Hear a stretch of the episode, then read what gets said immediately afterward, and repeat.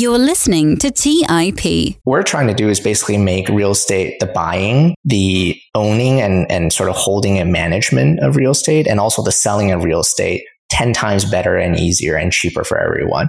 So in an ideal world, if we're successful, the entire single family rental market for real estate will just eventually all be done through Lofty.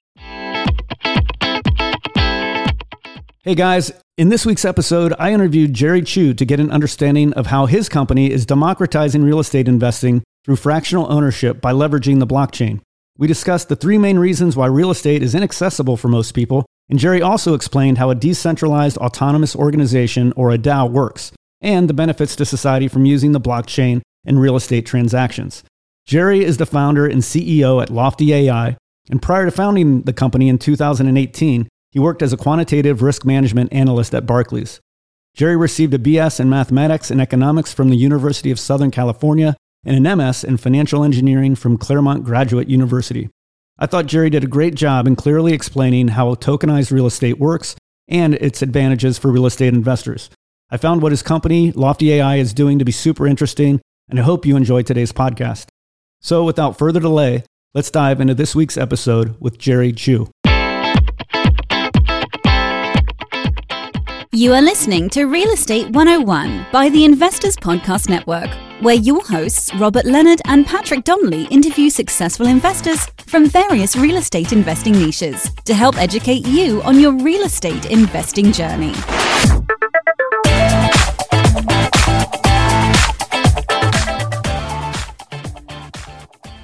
Welcome to the Real Estate 101 podcast. I'm your host, Patrick Donley, and with me today is Jerry Chu. Jerry, welcome to the show. Thank you for having me. Uh, it's great to be here. Excited to have you today. I'm really excited to talk about Lofty AI and how you're using the blockchain to democratize real estate. But before we get into that, I wanted to talk a little bit about your early years. I know you're from Vancouver, went to USC, got a master's in financial engineering. And I heard you say that you were influenced by some movies about Wall Street and that you wanted to be a quant trader. So I'm a little older than you. I, I remember watching Wall Street the movie Wall Street with Gordon Gekko and thinking, uh, you know, like that's what I wanted to do too. So I got a finance degree, worked in investment banking right out of college. But as we both know, the movies are a little different than reality. So I'm yes. kind of curious what those movies were, but then also like what that was, ex- that experience of going into the world of investment banking was like for you. The movie I particularly really liked was actually The Big Short. It's one of my favorite movies of all time. I thought it was incredibly well done and done in a way where, you know, a regular person who isn't familiar with financial jargon can actually understand what was going on. In the last recession, what happened in 2007, 2008, and leading up to that point. And I'm a pretty optimistic guy, so I kind of disregarded all the sort of bad behavior and was like, oh, the part where, you know, there's these smart people you can work with. They knew math really well. I love math and you can actually apply it you know, because I didn't want to go be a math professor. that wasn't really the career I wanted. So I can actually use my major for something that seemed pretty interesting. And so that's that's sort of the reason why I always wanted to be in finance and work in a quantitative field. What was that first job? Where did you initially go? And I don't know how long you were in in that world, but then you taught yourself how to code, correct? That's correct. Yeah. Not too long. So my first role was working at Barclays in, um, in Midtown, New York. Uh, so that was the first thing that I kind of learned how things were different. Everyone talks about Wall Street, Wall Street, but post 2001, post September 11, I believe, most of the major banks actually moved their headquarters out of Wall Street and they're like now all based, you know, like Manhattan and Midtown. And so it's like, so that's like just the location isn't even there anymore. So that was the first sort of awakening where it's like, oh, this is not what a lot of people assume. And so I was working there in treasury risk management, which is actually mostly a, a back office role. People don't really realize, but after 2008, the banks got hit with a lot of regulations. That's another thing people don't realize. A lot of people felt like Congress or the government didn't do anything after the financial recession, but it's actually quite the opposite. There was a lot of regulations that were formed after that to make sure that situation could never happen again. And the banks got saddled with the majority of those. And so most of them had to unwind and get rid of their internal proprietary trading desks where they were like trading against clients and doing crazy things governed by mathematical models that like vast majority of people didn't understand based on assumptions that hold up you know, 98% of the time in the world. But then when those 2% outliers happen, your model completely breaks down. Everything breaks down. You start losing a ton of money in a very short amount of time, which is how these black swan events happen to banks and how, uh, in many cases, recessions are, are often caused.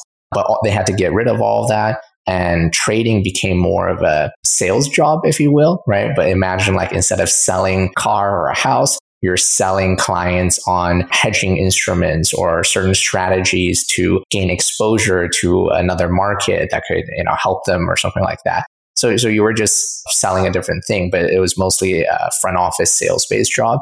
And for most people that were trained as financial engineers and had quantitative backgrounds, we got sent to sort of, they called it like mid office, like in risk management, where you were monitoring the bank's sort of treasuries on like which, how money was moving, how much funds they had in certain things. You had models governing those. When it hit certain levels, you would report that and flag that like, oh, that's not good. We should look into this. Why is this number so high? Why is that number so low? Was doing a lot of that stuff and also sort of validating existing models that people have built to kind of monitor these behavior. So that's what I was really doing. And I wasn't there for a very long time because I loved working with the team, uh, super grateful for the opportunity. But I'm, I'm just kind of a builder at heart. Like I don't really like bureaucracy, which is a huge component of uh, big corporations. I remember at one point there was this model, but it was built on Microsoft uh, Excel and it's it got very large and it was very slow. You have to click a button and sit there and wait for 15 minutes for like the model to run and just and like it would freeze your computer. So it wasn't even like you could work on something else while this 15 minute thing was happening. It just like you couldn't do anything else on the computer while this model was running. So you just have to sit there pretty much. And it was really annoying. I thought it was inefficient and a waste of time. So I wanted to rebuild the model using sort of modern day technology stacks. I wanted to rebuild it in, in Python and I had to request within the bank to give me a license for uh, dev tools in there, right? Like, and it took them like two and a half weeks to approve it. And they kept asking, like, "Oh, why do you need this?" I'm like, to make your process better. And they're like, oh, we have to make sure that based on your role, your experience, and which department you're in, you're you're supposed to be able to access something like this. So they, there's all that running around. It took two weeks to just get the license so I can download the software I needed, and that was just. I was like, okay, I don't really see myself sort of enjoying or thriving in an environment like this for the next 20, 30 years. And, and so I just didn't see myself getting a career in big organizations you're exactly right. I was like, okay, what can I do instead? And again, I really enjoy technology. I kind of kept up with it. And so I was like, huh, maybe and and sort of coding shares a lot of logical similarities with math. It's something I like. And I just decided, you know, you know what, I can probably teach myself how to do this. And so that's what I did. And I learned how to code and I went to work at another startup where I met my co-founder, Max. And that's kind of how all of this began. I heard maybe on another podcast. I think you had known him only for a little bit of time, correct? Like maybe a week or two weeks or something like that. Yeah, it's pretty pretty insane. you know, it's one of those things where it just worked out for us. I think huge amount of luck involved, but it's not something I would advise to most people. You probably shouldn't start a company. You know, it's a very stressful process. It requires a huge amount of trust you're basically like married to this person, but at work. it's exactly, it's as difficult, if maybe not more to manage than an actual marriage. And so I wouldn't advise people jump into a new business with someone you just met two weeks ago. It sounded like you guys, the two of you, were at the office one day, and there maybe weren't too many people else in the office, and you kind of got to talking. Who gave the yellow? Was it your elevator pitch to him or his to you that you both were like, let's leave this job and start this company together? I'm kind of curious what the conversation was like and how you came up with the idea. Yeah. And so backpedaling a little bit, when Max and I first met at the company, just quick introduction, we, we went out to lunch together the first day and just kind of chatted a little bit about our, our history, what we're hoping to achieve in life and our goals and, and ambitions and things like that. And, you know, it turns out we were extremely similar. He said the same thing. like, I could never work at a big company. I'm just going to like, I'm either going to be homeless or I'm going to start a successful business. and they're like, that there's no sort of middle ground for me. And it, that was exactly sort of my thought. I was like, oh, wow, it's really random and interesting that we just kind of have that same mindset. Fast forwarding to that one day, we were just randomly at the office alone. I had been working on this idea that I wanted to start. And, you know, there was no concrete. I didn't have funding. I didn't, I had nothing. I didn't know who would be working on it with me. I had no co-founders. And honestly, I didn't even really know like what the business model was going to be at that point. I did the mistake of coming up with a cool technology or building cool technology and then trying to find a business problem to solve afterwards, which is the reverse of what you're supposed to do. But, you know, I, I never started my own business. I didn't have any experience. So I didn't really know what I was doing and then just had this pitch deck that I've been using to kind of formulate my ideas of like this company I was going to build around this technology I was going to build. And Max was just kind of curious. I was like, Hey, what are, we, what are you looking at? And he came over to my desk and we just started talking and I didn't really treat it as a pitch. It wasn't like, oh, let's quit our jobs and get out of here. It's just like, oh, you know, I'm working on this thing. It's really interesting. I noticed this pattern in real estate based on my quantitative background. I think you can actually build an AI to model this out and basically spit out predictions for you on what are the best places to invest in real estate and you would kind of have this alpha over other investors because if you've spoken, there's a lot of real, spe- uh, real estate people in Los Angeles. And if you speak to most of them, it's like 99% gut instinct. Like most people aren't investing uh, very data driven or using a lot of sort of data or, or sort of quantitative methods. It's just kind of like experience and gut instinct. And like, hey, if we did it this other way, there could potentially be a lot of alpha to be realized in this space. And we just kind of went off of each other. And it's like, oh, yeah, that's really interesting. And then, like, you could do this. I was like, yeah. And then we could do that. So it just kind of became one of those conversations. And then at the end of that, we were both just really excited all of a sudden. We're like, hey, you know, why don't we just do this now? Like, you know, we're working at another startup. So it's not like we're quitting super high salary jobs with pensions and 401ks or anything like that. Like, what's the real, like, why, you know, we're in an early stage startup. Why don't we be our own bosses and do our own startup? And that was kind of the consensus and neither of us had a good reason why we shouldn't do it and so we're like okay let's do this and the next week we both quit our jobs and started lofty together that's awesome. I'm curious, what was some of the data that you were looking at to like identify up and coming neighborhoods that had room for alpha, for room for appreciation? Believe it or not, like the idea basically came down to tracking the digital footprints of hipsters we noticed this pattern where, uh, for example, the idea is Brooklyn, New York, like super hot spot to be, Williamsburg, everyone wants to be there. It's super expensive now. But back in the days, nobody wanted to be there. Like you, you couldn't beg people to go live there or to rent there or to develop there, like in the you know 80s or 90s. And so, how does that change? Like, how does a neighborhood become uh, go from something that nobody wants to live in to all of a sudden everyone wants to live in, right? So I kind of studied and read a lot of research reports around that, and it really did kind of boil down to sort of hipsters who are like early adopters, like artists, like people that are looking for cheap places that were cool and hip to live where you could, you know, rent this like loft slash warehouse and there was like no zoning. So you could be your office and bedroom at the same time. And you, it would be your art studio and, you know, people would, musicians, like it, it would be like those type of people. And then sort of businesses and products would sprout up around those hyper localized areas to cater to those people. New bars would kind of st- start up, but these wouldn't be the high end bars that people are familiar with in, you know, Manhattan. These would be like, you know, microbreweries and like really cool, weird, interesting things that kind of start up. And then all of a sudden you have this little neighborhood that is really walkable with really young, cool people, a lot of new ideas and a lot of new things that are being like tried out in terms of uh, businesses. And then all of a sudden, other people start noticing, and it's like, oh, this area is pretty cool. I actually wouldn't mind living here. And then more and more people sort of migrate over, and then that starts boosting rent, which then attracts more investment from real estate investors. And then ultimately, the area, you know, buildings get fixed, they get bought up, new buildings get built. And so that kind of cycle happens not just once in Brooklyn and it's, you know, uh, said and done. It happens thousands of times a year in thousands of neighborhoods across the country. Like you don't even have to be in these massive tier one cities like New York and LA to see this in action. Like any city you could be in, like in places that have very sparse populations, like Wyoming. I bet you could find a city or a town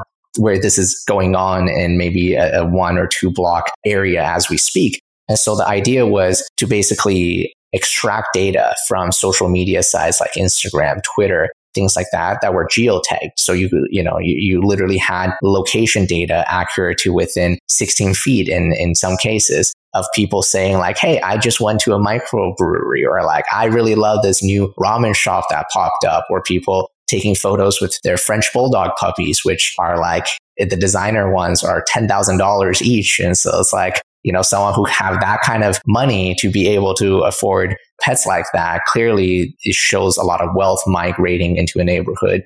And so you could track all of this in real time, right? Because the downfall for a lot of real estate investors is you wouldn't have fresh data. Like you didn't know things until they were published in census or a consulting firm or a private equity firm made this publication that studied data, but it by the time those articles go up and people sort of know about things, everyone knows about it at the same time. What you want is an edge to know about it before anyone else. And so having data that refreshes on a daily basis, you can actually see a trend for certain neighborhoods of, oh, this is going up continuously day over day, month over month. You would basically know before anyone else, right? And so that was the idea. And you would feed that through a neural network, which would then kind of just spit out answers on a map for you, like go check out this neighborhood, go check out that neighborhood. Uh, so that was that was the product, and that was the idea. So that first iteration, were you selling the product to what was your target customer? What where were you guys selling the service? We were initially targeting sort of large institutional real estate investors. That they have millions and billions of dollars they're going out to develop they own and buy shopping malls, things like that. And the idea was basically we would be your location intelligence. You know, we, our product would tell you where you should be focusing more of your efforts on. So that's more efficient for you guys. So you could do more deals per year, right? And you could potentially do better deals per year instead of wasting your money in a neighborhood that isn't actually growing at the same rate. And getting in early, you can buy properties at lower prices and land at lower prices for future development and so forth. So that's who we were targeting. Let's take a quick break and hear from today's sponsors. Hey everyone, it's Patrick, your host of Millennial Investing. Every year, my buddies and I do a guy's trip to escape the cold and dreary Ohio winters. Once we pick our destination, without fail, we all jump on Airbnb and find an incredible place to stay. We just got back from an amazing trip in Palm Springs, California, and our Airbnb home was a huge part of creating memories we'll never forget. I loved it so much, I'm taking my family back to Palm Springs for spring break, and we're staying in an Airbnb home my kids fell in love with and picked out themselves. While I was there, I had the realization that my own home could be an Airbnb. It's an excellent way to earn some extra cash, whether you're saving up for your next vacation, paying off some bills, or investing. Your home might be worth more than you think. Find out how much at airbnb.com/host. That's airbnb.com/host. Hey guys, the Range Rover Sport leads by example. It's got powerful on road performance and commanding all terrain capability and combines assertive on road performance with the signature Range Rover refinement that you'd expect. The third generation Range Rover Sport is the most desirable, advanced, and dynamically capable one yet and redefines sporting luxury. It's got advanced cabin technologies such as active noise cancellation and cabin air purification, which offer new levels of comfort and refinement. The purposeful cockpit like driving position sets the tone for a focused interior that promotes exhilarating driver engagement. Award winning Pivi Pro infotainment is at the heart of the experience and provides intuitive control of the vehicle systems. You can also enjoy a dynamic drive in total comfort with optional 22 way adjustable, heated, and ventilated electric memory front seats with massage function. Design your Range Rover Sport at LandRoverUSA.com. That's LandRoverUSA.com. Hey guys, when it comes to financial advice, you've got to trust the source. It's why you listen to this podcast. When I'm looking to upgrade my wallet, I turn to NerdWallet. Their expert team of nerds dives into the details to help you find smarter financial products. Before NerdWallet, I'd pay for vacations with whatever credit card was in my wallet, but I was missing out on miles I didn't even know I was leaving on the table. Now I've got a new card with more miles and more upgrades. What could future you do with more travel rewards? A hotel upgrade, lounge access, a free flight to a bucket list destination? Wherever you go next, make it happen with a smarter travel credit card. Don't wait to make smart financial decisions. Compare and find smarter credit cards, savings accounts, and much more today at nerdwallet.com. Nerdwallet, finance smarter. Check out nerdwallet.com and start making smarter financial decisions. As with all cards, credit is subject to lender approval and terms apply. All right, back to the show. So how did that work out? Because the business model now is is different. Obviously. Very, very different. Very different, right? So you yeah, were. We don't even use AI anymore. So.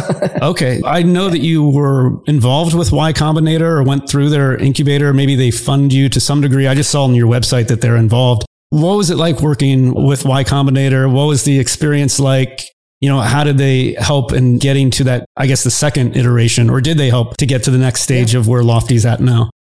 Definitely. Great question. Y Combinator was very instrumental for us. So for folks who don't know, it's basically a startup accelerator. So they invest money into companies and at the same time, it's almost like going to school where they teach you how to grow your company very quickly. Hence the word accelerator. They're accelerating your business. And so we joined Y Combinator for their summer 2019 batch. And they kind of basically taught us a bunch of things that made us realize we were doing everything wrong.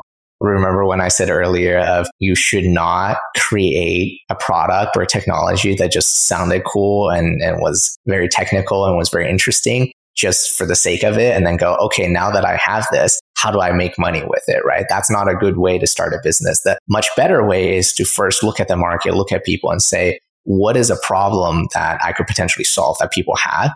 And it's such a big problem that millions of people would love to solve this problem. And it's so painful for them that they're trying to do things themselves to solve this problem, maybe on a daily basis. And, you know, and they're failing and they'd be more than happy to pay for a solution that took care of this for them. And that's kind of the better way to, to arrive at what kind of business should I create and your business model. And so after learning all of that, we realized institutions like they're making a lot of money. They have a lot of money. They're very successful, these real estate investors. Nobody was kind of sitting around one day. It's like, oh, gee, I wish I had this like AI algorithm that would tell me where to buy properties. They're like, it's inefficient for sure, but it's, they have a lot of money. They have huge acquisitions team. They pay, they partner with local real estate brokerages, right? They partner with people that have people boots on the ground that literally drive around the city looking for new neighborhoods that they could develop in and invest in. And again, not very efficient, but it works for them because they have the funding and they're big enough to do that. We realized they never really had this problem. As cool as our product was, as much as it made their teams more efficient, this wasn't something that was like a burning problem these institutions wanted to solve.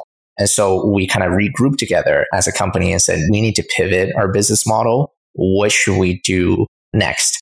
And having the new information that we have, the knowledge we learned from YC, what can we do? And so one of the things we came to was that a lot of us, in fact, all of us wanted to own and invest in real estate on the side. And none of us could for various reasons. And then the reasons started overlapping. And then we realized like, oh, this is like a, a, very small subset of reasons is the cause that the majority of people who want to invest in real estate don't get into it.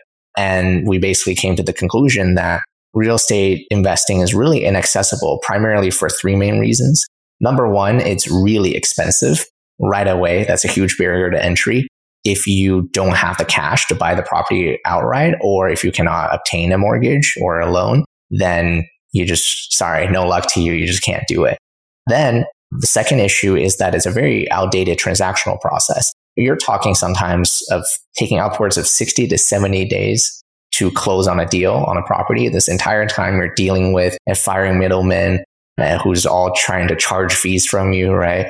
And a lot of real estate investors, especially sort of mom and pop retail real estate investors that go out and buy a house to rent out, these people, their primary job is in real estate investing. So they have full time jobs. So imagine doing all this work on the side on the weekend or like while you're at work. It's a really annoying, frustrating process for some people who even have the funds to go out and invest in real estate and then the want to do it, they end up not doing it just because the process is so crappy.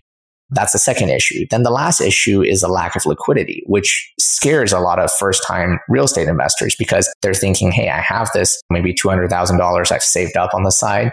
Real estate is a really good investment. I hear people talking about it constantly. I should diversify my portfolio. I want to go out and do this. And then they start thinking, well, what if I buy this one house and then the tenant trashes it or something goes wrong or the economy crashes or I lose my job or like a thousand things could go wrong. And it's like, well, then how do I get this money out if I need it? Right. And then realizing, oh, you got to hire maybe a realtor and they'll take a 6% fee from you to sell. And if you want to sell very quickly, chances are you're not able to sell at the market price. You're going to have to sell below it. And so you're just losing money right off the bat from there. And you're not able to recover uh, the majority of your principal. And so for high barrier to entry in terms of capital costs, legacy transactional process, and the lack of liquidity, these are the three primary reasons that people actually don't invest in real estate, even though they may want to.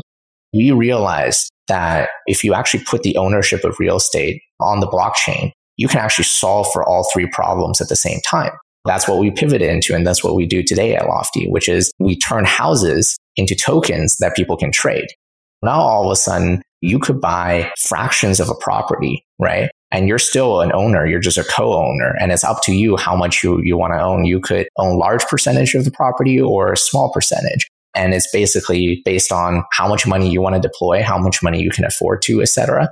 Now, for as little as $50, people can start building a real estate portfolio. So literally anyone who has an interest in, in starting with real estate investing can do it now. There's no more capital cost acting as a barrier to entry. Then in terms of the transactional process, we've eroded that away completely. Blockchain is extremely efficient, very low fees, very fast. And so what ends up happening is you can just sign up for an account and then under five minutes start buying and investing in properties with these tokens. And you don't need to worry about a title company. You don't need to worry or deal with realtors or anything like that. And in under five minutes, you could start deploying capital and building a portfolio, which is much more convenient than going out, finding your own properties, wait 70 days to close on them, etc. Right.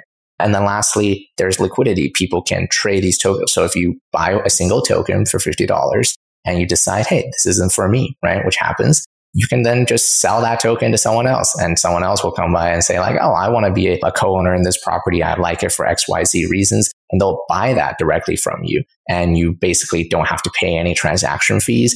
It's incredibly cheap. You're not paying 66% uh, to, again, an agent to sell the house for you. Instead of waiting for months, you can liquidate in five minutes, 10 minutes, a day, three days, whatever the number is right now. Like our data shows the average amount for people to liquidate their ownership is around three days, three business days, roughly. Um, which is way when you compare to the legacy real estate world, like way, way, way faster and better. We were able to erode all three of these problems away. And ultimately, that's what we're excited by, and we'll continue to build towards that. That's super fascinating. Explain a little bit like if I, you said you could invest for as little as $50. Let's say I'm a young guy, I'm just starting out, I you know don't have a ton of money to invest. What exactly am I buying? Am I buying a lofty token and how does that price fluctuate? And also I, I guess I'm curious too, like by buying the token, what do I own? Like the fractionalized ownership, like what explain that a little bit more because it's obviously a new concept for many, many people. 100%. They're great questions. We're just a marketplace, first of all, right? So when you see properties on our marketplace, we don't own them. We own zero tokens. We own zero percentages in any of the properties. Think of us as a new age digital brokerage almost, where sellers come to us and say, I have a house I want to sell, and they list it on Lofty instead of the MLS or with a traditional broker. And buyers can come to Lofty and say, Hey, there's a house for sale. I want to buy that house, right? The only difference is instead of selling one to one, letting one seller sell the house to one buyer, we have an additional step in the process that makes this more flexible, which is we allow a group of people to collectively come together and pool money and say, I want to buy this house, but I don't have $100,000. I only have $1,000. So it's sort of like crowdfunding, like a group of people who all agree and say, Hey guys, do you want to buy this house? I want to buy this house. Like I have some money, you have some money. Like we all clearly want to own and buy this house, but we can't do it by ourselves. So why don't we do it together? Right. And this sort of phenomena happens again all the time, actually, in just the real estate world. Like people get together, pool money together. Sometimes they're colleagues at work. Sometimes they're family members, like cousins, uncles, whatever is, is the case. And, and this happens all the time. And so we just handle the creation of a lot of legal entities for you. So what we do is we spin up an entity called a DAO, and it's, they're actually called DAO LLCs, and they're created in the state of Wyoming. And so for folks that don't know, it, it stands for Decentralized Autonomous Organizations, right? And it sounds very confusing, but basically it's just a company like an LLC, right? Very traditional company. It has the legal ability to um, own property, not just real estate, but anything. It can go out and buy a car, right? Like anything legally that can be owned can be owned by this entity.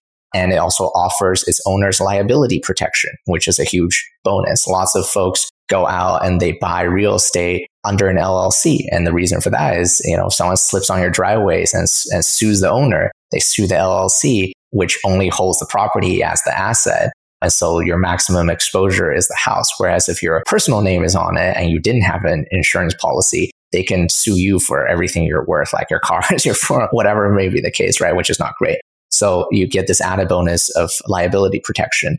But the reason it's called decentralized autonomous organizations is because unlike a traditional organization that typically has one manager or like a small group of people as the managing team or a board or something like that, this organization legally has no managers. It's managed by an algorithm, which in this case is what we call the governance system. So when you buy these tokens, you become a part owner or a part member of this autonomous decentralized organization. And you collectively make decisions together along with the other owners by voting with your tokens. So one token equals one vote. If you own 1% of the DAO's tokens, you have 1% of the voting power, etc. And you don't elect any managers. There's no CEO or anything like that. It's basically democracy as how it was created by the Greeks, where people went to the town square and there was no mayor or the president or anything. There was no Congress or the Senate. It was just, we have a problem and we're all citizens. We all have the right to vote. We're going to just decide this ourselves. Everyone has a vote and everyone can voice their opinion. So that's how all of this works. And basically at the end, once the property is sold, when enough money is raised, um, what ends up happening is the deed transfers. So the seller sells the house completely to this new entity that we've created for you. And you've put in money to pool that money together. And now that money is used to then buy the underlying property. The deed is owned by the entity and you become an owner and member of this entity. Uh, and you control everything this entity does, including how it manages the property through voting. And that's ultimately how it works and how we're able to allow you to become a owner for a very small amount of money is how we're able to fractionalize real estate assets or any assets for that matter. Super interesting. So is the DAO, the de- it's decentralized autonomous organization, is the development of an LLC is as a DAO LLC, is that a recently new development to limit the liability? Yes, it is. It's it's so new. It just came out at the end of 2021 and is only available, as far as I know, in two states, um, state of Wyoming and the state of Florida. So you can't even form these, I believe, in the state of California, New York, or many other places, or even in Delaware for that matter. But I think over time, more and more states will adopt this format as well.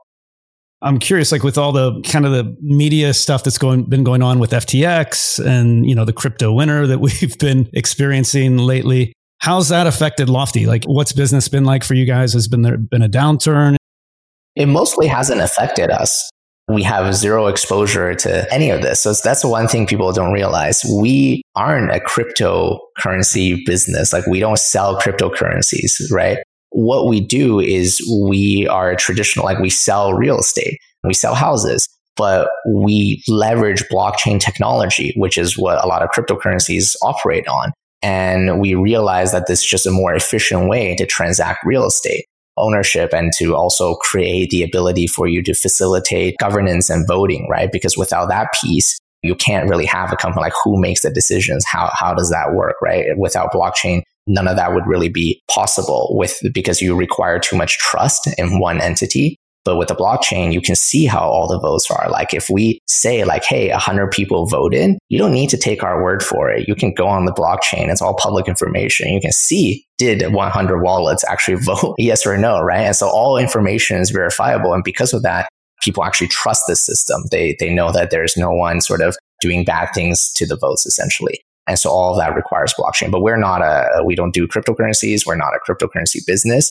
So because of that, we've had no exposure to that side of the market directly or indirectly. You know, uh, most of our users, in fact, are quite happy where they also have some exposure in cryptocurrency investments and they come to us and like, wow, this is great. Like you, you know, my property holdings on Lofty is the only thing that's in the green or the only thing that hasn't gone down. My other portfolios like are down 30%. And unfortunately, we did have some users who are part of Celsius and so forth. So that entire portfolio of theirs is gone. And then they come back like, good thing I diversified into real estate. Great. Like, good thing I still have this money here. And so, if anything, I think it's made a lot of people realize, especially people who are very into investing in cryptocurrency, that diversification is really important and putting 100% of your money into a very risky asset that in many cases isn't backed by anything is very difficult. In our case, all these tokens are backed by the actual real estate. Like they, they are the real estate. Its value is derived from the real estate.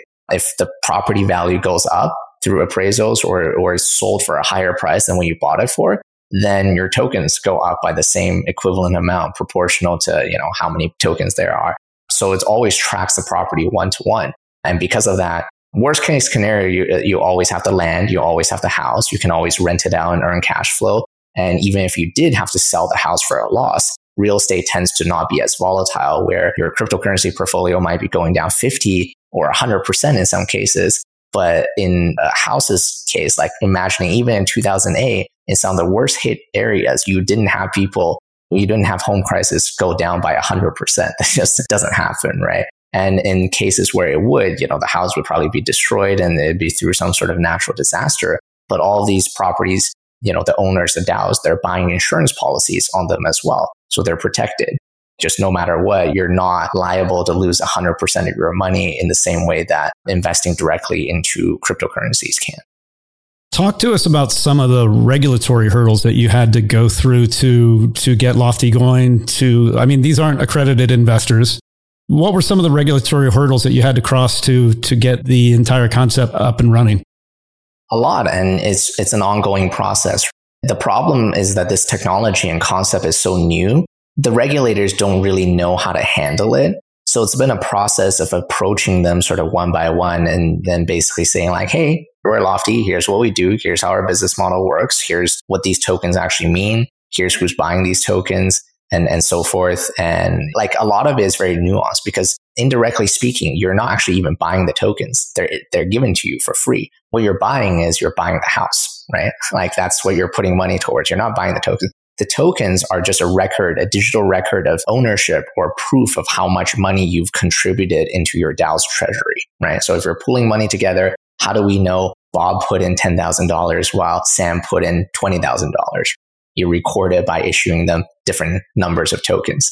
Right. So it's, it's really that simple. That's what they're for. People don't even pay for tokens. And so it's just about educating regulators. But essentially, this sort of business activity where a group of people go and buy their own houses and like managing it collectively together is not considered a security by existing laws through the Howey test, through state laws. Like most people don't want to read it, but if you're interested, you can go read your local state's securities laws there's almost always like from every state we read, there's some sort of exemption where it's like, oh, if a group of people invest and buy some sort of asset, but they but you can prove that they all manage it themselves, then it's not a security. Like there's an exemption for that, right?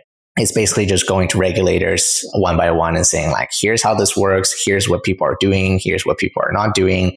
And then educating them because most of them don't even understand decentralized governance they literally come in extremely skeptical and don't even believe it's possible. They're like, how can a hundred people manage something together with efficiency? Like, how, how would that even work? But we've conducted, you know, through our platform, five, 600 governance votes at this point. All have passed. Only one had to be redone twice because it didn't reach the supermajority needed. So the DAO cannot make any decisions it has sort of bylaws, if you will, like rules every member has to abide by that you agree to, you know, when you join this DAO. And one of the agreements by default is you guys vote, but no action is taken unless one of the votes reach 60% supermajority, right? So it's not just a simple majority at 51%. So this makes it more fair and democratic. One of the DAOs couldn't reach 60% twice. So you just revote until it reaches a decision. And during that time, people are discussing in our Telegram and Discord groups, trying to persuade each other, like, no, guys, vote this. Like, that's, this is why I think this is a better way to do this. And then people change their minds. And then the third time, the vote went through. But we've done hundreds of these and we can prove with the data, like every governance vote is archived. We as a company have never made any decisions regarding how a property is managed, how much it should be rented for, like any decisions regarding a property and a DAO, we, we've just never made. And we can prove that legally. All we're here to do is build a technology that enables you to do all of this stuff. And so we just go to regulators with all this data, all this proof, all this concept and say, you think it's impossible, but here's the proof that is actually possible and actually quite effective. And I think at large scale, one day we'll prove it might be more effective somehow some other organizations are managed. We just go out and do that. It's a slow process, but over time, more and more regulators get comfortable and they say, okay, you're right. There is an exemption. You've somehow figured out how to make it work. And, and there you go. And then, you know, we haven't been able to speak with all the regulators to date. There is always that risk of like laws can change in the future, right? And we're aware of that and we'll adapt in time if things become different, environments become different, new laws are passed, etc. How would that affect somebody, you know, that owns fractional, you know, the tokens for, with Lofty if there are changes from a regulatory standpoint? What is the regulatory risk for an investor? Well, for an investor, really there are none. That's something people don't realize. Like we've had people ask us like, "Oh, am I going to be arrested by the regulator. I'm like, that's not how it works. Like they're here to protect you. They can't steal your money. And they're like, what if I spend this money to buy this house with a group of people and they just take the house away? I'm like, that's illegal. They, they can't take your house away. That's, that's not how this works. All it would change is our business model. For example, if it, new laws and, and regulation guidance came into place that says you can't do this, then we just can't offer new properties. As a business, obviously that's not good for us. But the end of the world, like our, our customers are protected, right? Like a regulator can't come in and steal your house. They can't come in and take your money and they definitely can't arrest you for going out to buy a house with a group of people. Like that's not an illegal act. How, as a lofty investor, am I making money? Is there, there's, I saw that there's like a daily rent that I receive. How are you guys doing that? That's super interesting to me. And that, and why did you structure it that way that there's a daily payout? Is actually to prevent arbitraging. A lot of people may or may not know this, but back in the days when sort of mutual funds were first created, a lot of folks on Wall Street kind of realized you could game the system. They would just buy into a mutual fund right before a dividend payout, get all the dividend, then they would sell out of it, get their capital principal back, and then they just keep doing this, rinse and repeat to like a bunch of different funds and basically get the income and then still keep their principal liquid, which is obviously great for them, but not good for the mutual fund. So it's the same thing, right? Where typically rent is collected and paid once a month by the tenant, by the renter. And there's a third party property manager that isn't related to Lofty at all. It's not us that the DAO you guys vote to hire. So, so they work for you and they go, they're the boots on the ground that make repairs. They're the ones that answer the plumbing calls at 3 a.m. when something goes wrong at the house so you don't have to do it and they're the ones collecting the rent. And those each DAO has its own bank account. So they'll send the rent to that property or that DAO's bank account. And from there, you're entitled to the portion that you've contributed. So if you own 10% of the house, you obviously are entitled to 10% of the rent. Any income is collected, and you're entitled to 10% of any appreciation that's realized through selling the house one day. And, and realistically, 10% of any income that's derived from the operation of the house somehow. There are weird, unique, quirky things. For example, there's this company that's trying to set up a decentralized 5G mobile network infrastructure, right? So instead of like T-Mobile or one company doing all the work, they're convincing homeowners to connect their Wi-Fi to this device, right? Which is then broadcasting signal and other people can connect to it. And you basically, by having that device, you mine and mint these tokens, which have value. So like that's why you, as a homeowner, you would want to do it. You're basically being paid to provide Wi-Fi to other people. And so you can imagine we've had some owners come to us and say, can we put one of these devices in one of the houses? It would create additional income sources for us. And in addition to the rental income.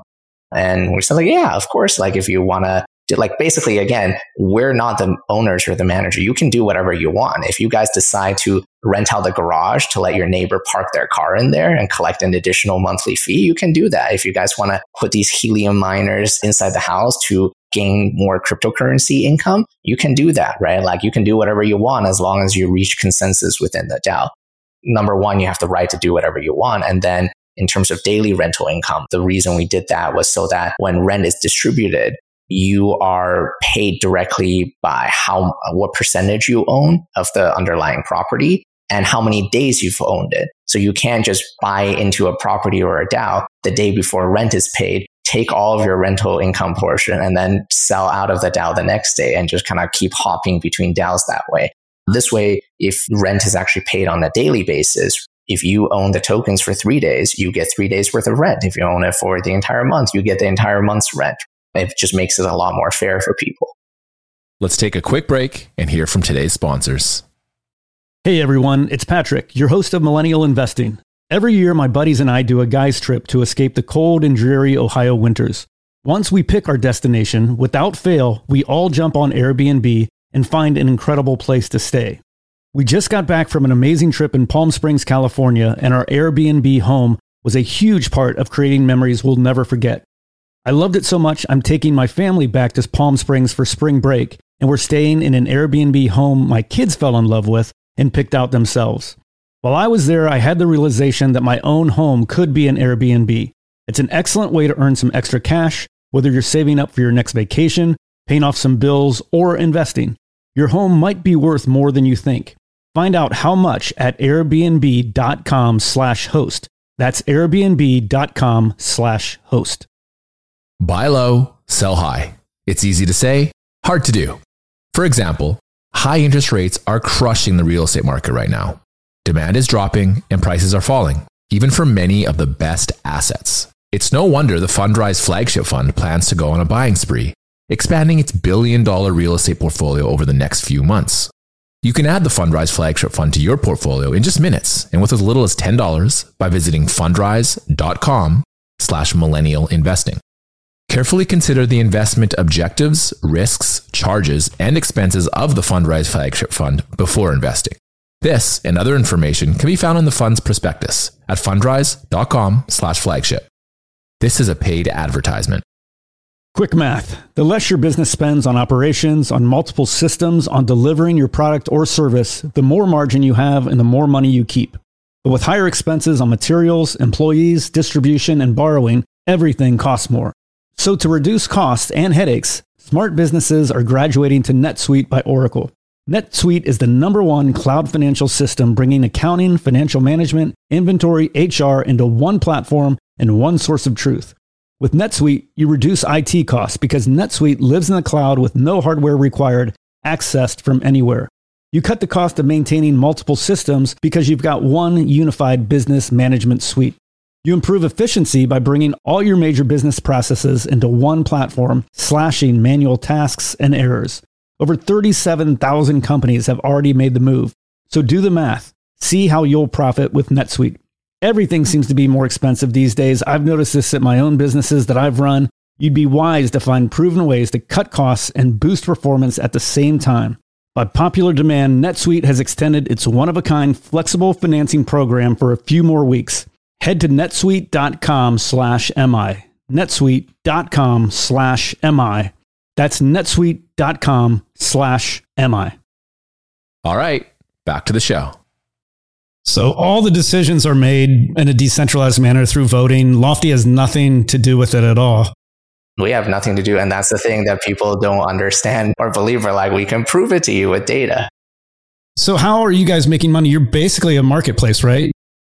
We're a marketplace. So, we make money on the front end. Every time we sell a house, a property, we make 3% of the asking price from the seller. And then from the buyers, so when you guys are creating these DAOs and contributing money to buy the property, we're doing all this backend service for you, like handling the title transactions so you don't have to. We also charge the buyers a 5% fee. So all combined, whenever we sell a house successfully through our marketplace, we make 8% of the asking price, which is pretty good. And then at the tail end, you know, when you're selling trading these tokens, we have a secondary marketplace built into the app for you where you can trade with these other DAO owners. So you're like, hey, I like this property because I think it's managed better. I like all this information is publicly available. So the property actually is continuously updated. So you can read each property and say, this property had this issue. How did people handle it? That property had that issue. How did people handle it? So over time, some people go, you know what? I don't want to be a member of this group. I don't think they're very good at managing this property. I'm going to sell out and go be and go be part of this other DAO. And you can do that. And when you're trading tokens like that, we make a small transaction fee uh, 0.05%, so 50 basis points for all tokens traded through our platform.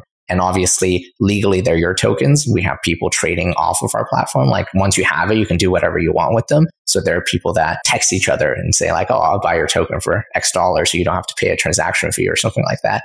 And, and you're entitled again to do all of that. But that's ultimately how we make money. We make one-time transaction fees upfront, and we're licensed to do that. Basically, brokers license. So we're like real estate agents essentially. So we can take that fee and then for hosting and building this uh, secondary market, we also make a transaction fee as well. And that's how we make all of our money. It's really cool. I got on the website. You, like you said, you can see all the houses. You can see what the IRR is, the cash on cash returns.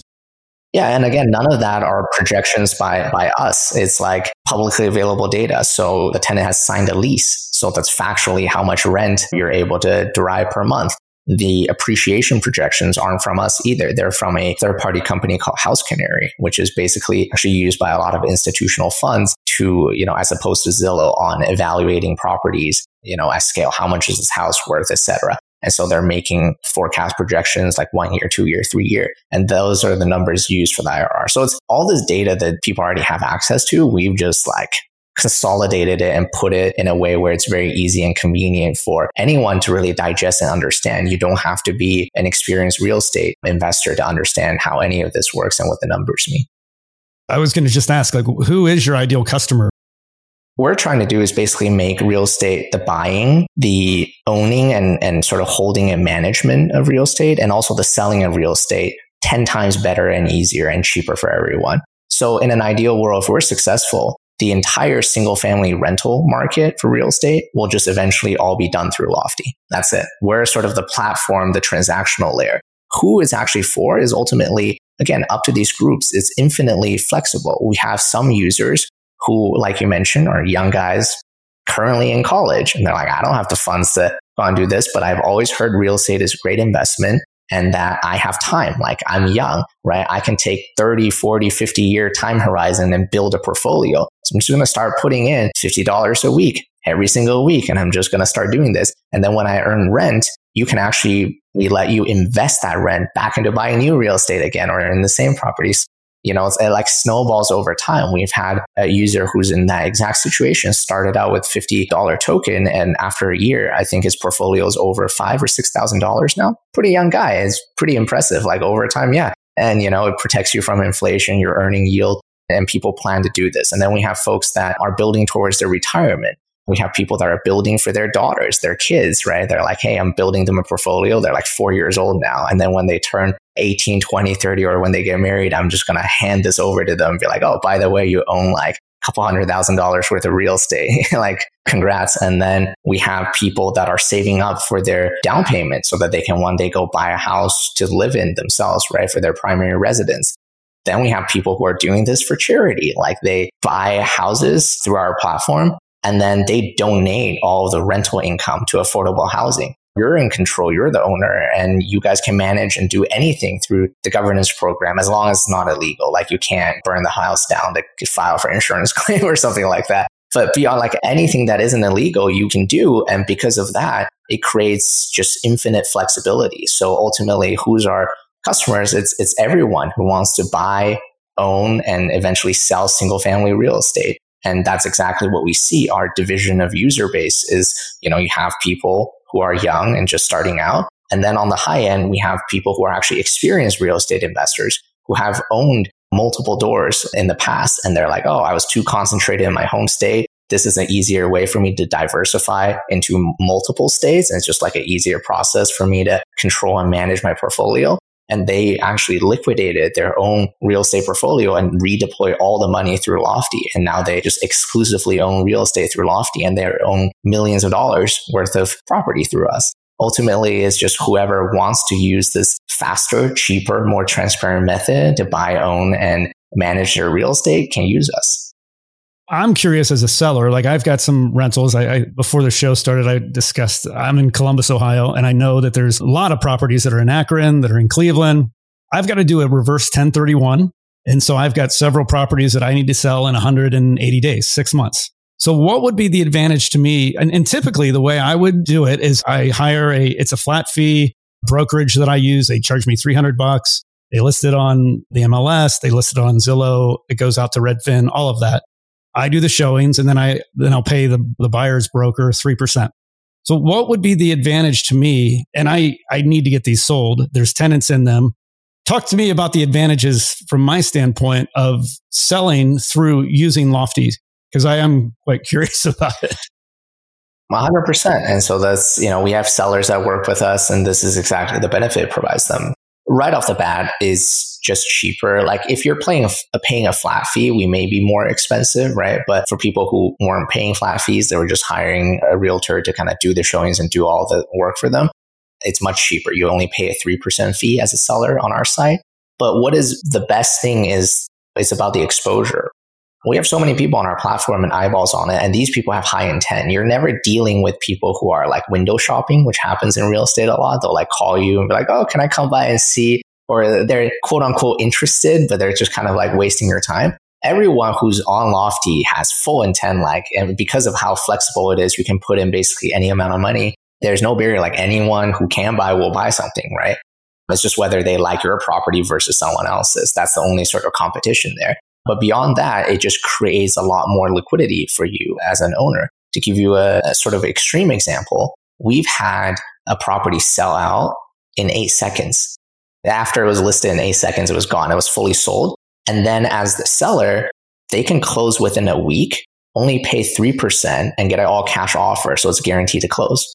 So that's the, that's the benefit we provide, you know, our, our ecosystem provides to the sellers you probably can't do that anywhere else, especially if you're from a market where there isn't as much activity sometimes, right? Like if you're sort of in a more rural market or something like that, there's just who are the buyers? There's not that many buyers, but now all of a sudden you're reaching international buyers, out of state buyers, right? You, you just get a lot more eyeballs on your listing. And so you get to do all of this without doing any work essentially.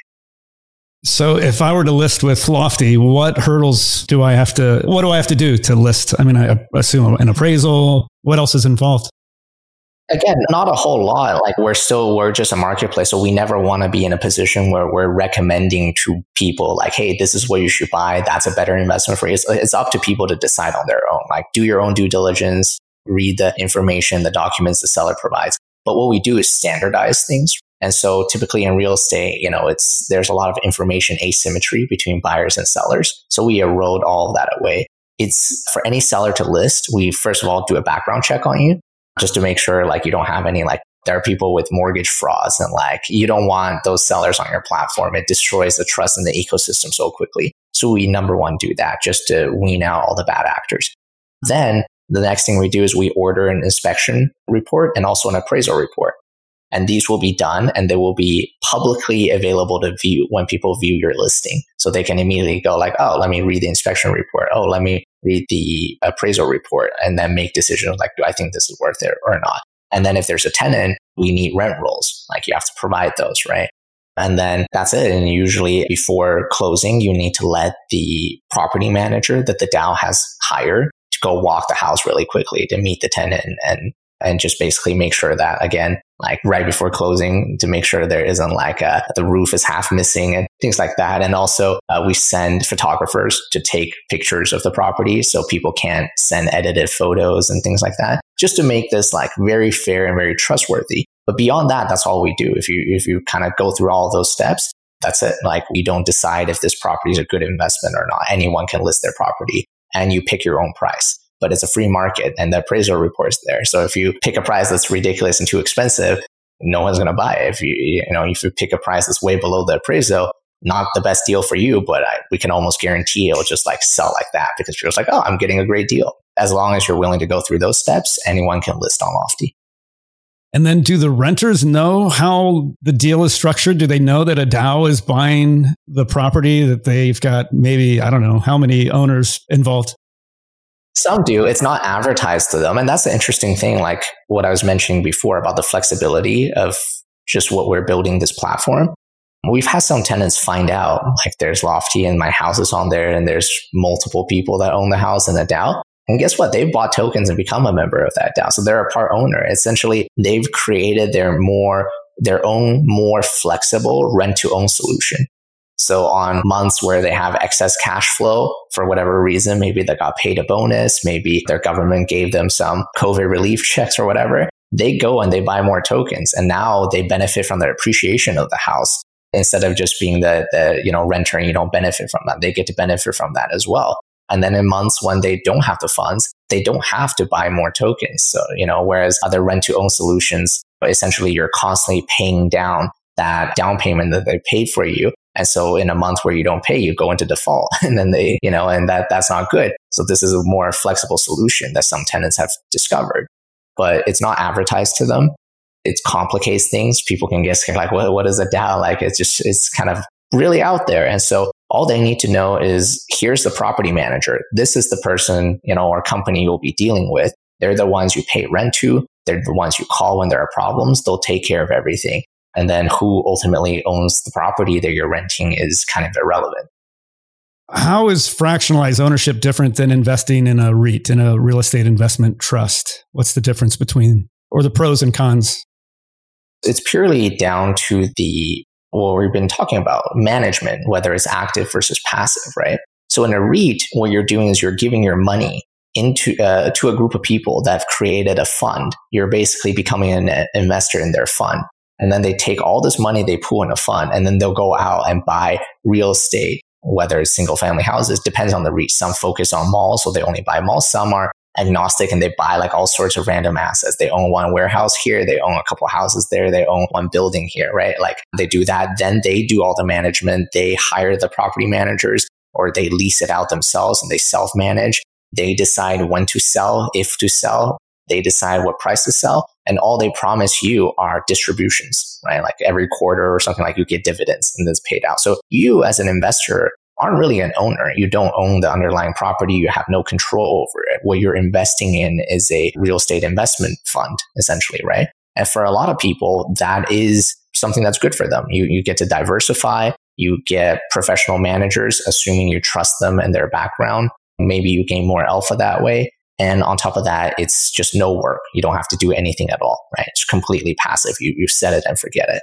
Now, what we do, the fractional real estate a lot of other companies do it the same way. So for them, there is no difference. like they're basically just a smaller REIT, right? You're buying these houses, but really you don't actually own them. You're just investing into a fund and they go out and they acquire assets. And in many cases, they actually own the assets before selling them to you, which is, you know, so they make a profit on the flip to their customers, which we think is kind of conflict of interest and probably not the best thing. But what we do here at Lofty is again, we're a pure marketplace. So you become a direct owner in the asset of your choice. So you like house A, you buy house A. You don't like house B, you don't have, no one's forcing you. You don't have to buy house B. Whereas if you invest in a REIT, you're exposed to all the assets that they own and you don't get to control how that's allocated, right? So if you love houses, but you hate malls and you invest in one of those REITs that just happens to hold both, it's like, okay, what's going on? But on Lofty, you can just buy houses and maybe one day we'll sell malls too. And, you know, if you like malls, you can gain exposure that way. Or some people only want to buy malls and then they don't want to buy houses. But you can do that here on Lofty. You do exactly what you want. It's like creating your own REIT that works just for you, for your sort of risk tolerance, for your management style, for your understanding.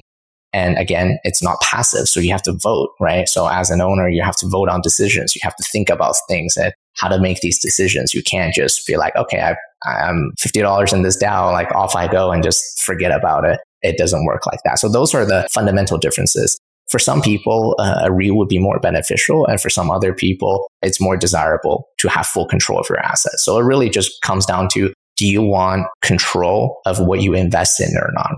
Same thing, like, do you individually pick your own stock portfolio? Do you buy some Tesla shares and some Microsoft shares because you have some opinion about what's going to happen to Tesla and Microsoft in the future? Or do you buy into an ETF or an index fund, at which point you, you do nothing? They're like, they, it just holds the index. It really just comes down to that. I wouldn't say one method is just outright better than the other one. It really comes down to personal preference and what your goals are when you're investing and ultimately psychologically what's more comfortable for you. Some people want to focus on their business and their full-time jobs. So they don't have time to think about investments and managing things. So they just want to be passive. For some people, they really care about what they invest in. They only want to invest in things that they do understand and they want to know that they have control over how that investment is managed and run. And so for those people, Lofty would probably be a better option. So is it only single family homes at this point or or are there commercial office buildings, commercial buildings that are a potential investment at this point? It's mostly single family properties. This is where we started out. We're still a very young company. We only released this current business model in May of 2021. So it hasn't been that long.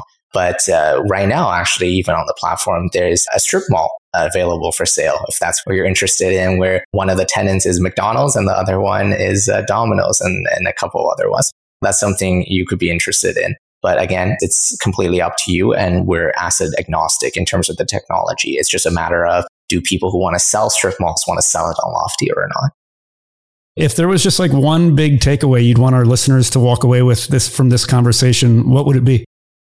The takeaway is basically just that there's a lot of new technology coming out and a lot of things you thought was impossible is now possible. So take a look. It could be pretty transformative for your life if you're one of those people that have been frustrated at housing prices constantly going up and your wages not catching up with it. This might be an interesting solution to fix your problems. I love it. I may be checking it out as a seller on the marketplace. We'll see. I'm going to look into Definitely. it. Definitely. You know, our sure. team would be happy to chat with you. Yeah, that'd be great. So, for our listeners that would like to learn more about you, learn more about Lofty, what's the best way for them to do that? So, they can come to our website, which is just lofty.ai, L O F T Y.ai. And you can also find us on Twitter. We're pretty active there. So, if you want to learn more and kind of follow us along the journey, feel free to come to Twitter and search Lofty AI as well, and you'll find us. Awesome. Jerry, thank you so much. I really appreciate it. And uh, I wish you guys the best of luck. It's a really awesome concept you guys are doing. Thank you so much. Likewise, Patrick, I appreciate you having me here. Okay, guys, that's all I have for Real Estate 101. I hope you really enjoyed that episode, and I'll see you back here next week. Thank you for listening to TIP. Make sure to subscribe to We Study Billionaires by the Investors Podcast Network. Every Wednesday, we teach you about Bitcoin, and every Saturday, we study billionaires and the financial markets. To access our show notes, transcripts, or courses, go to theinvestorspodcast.com.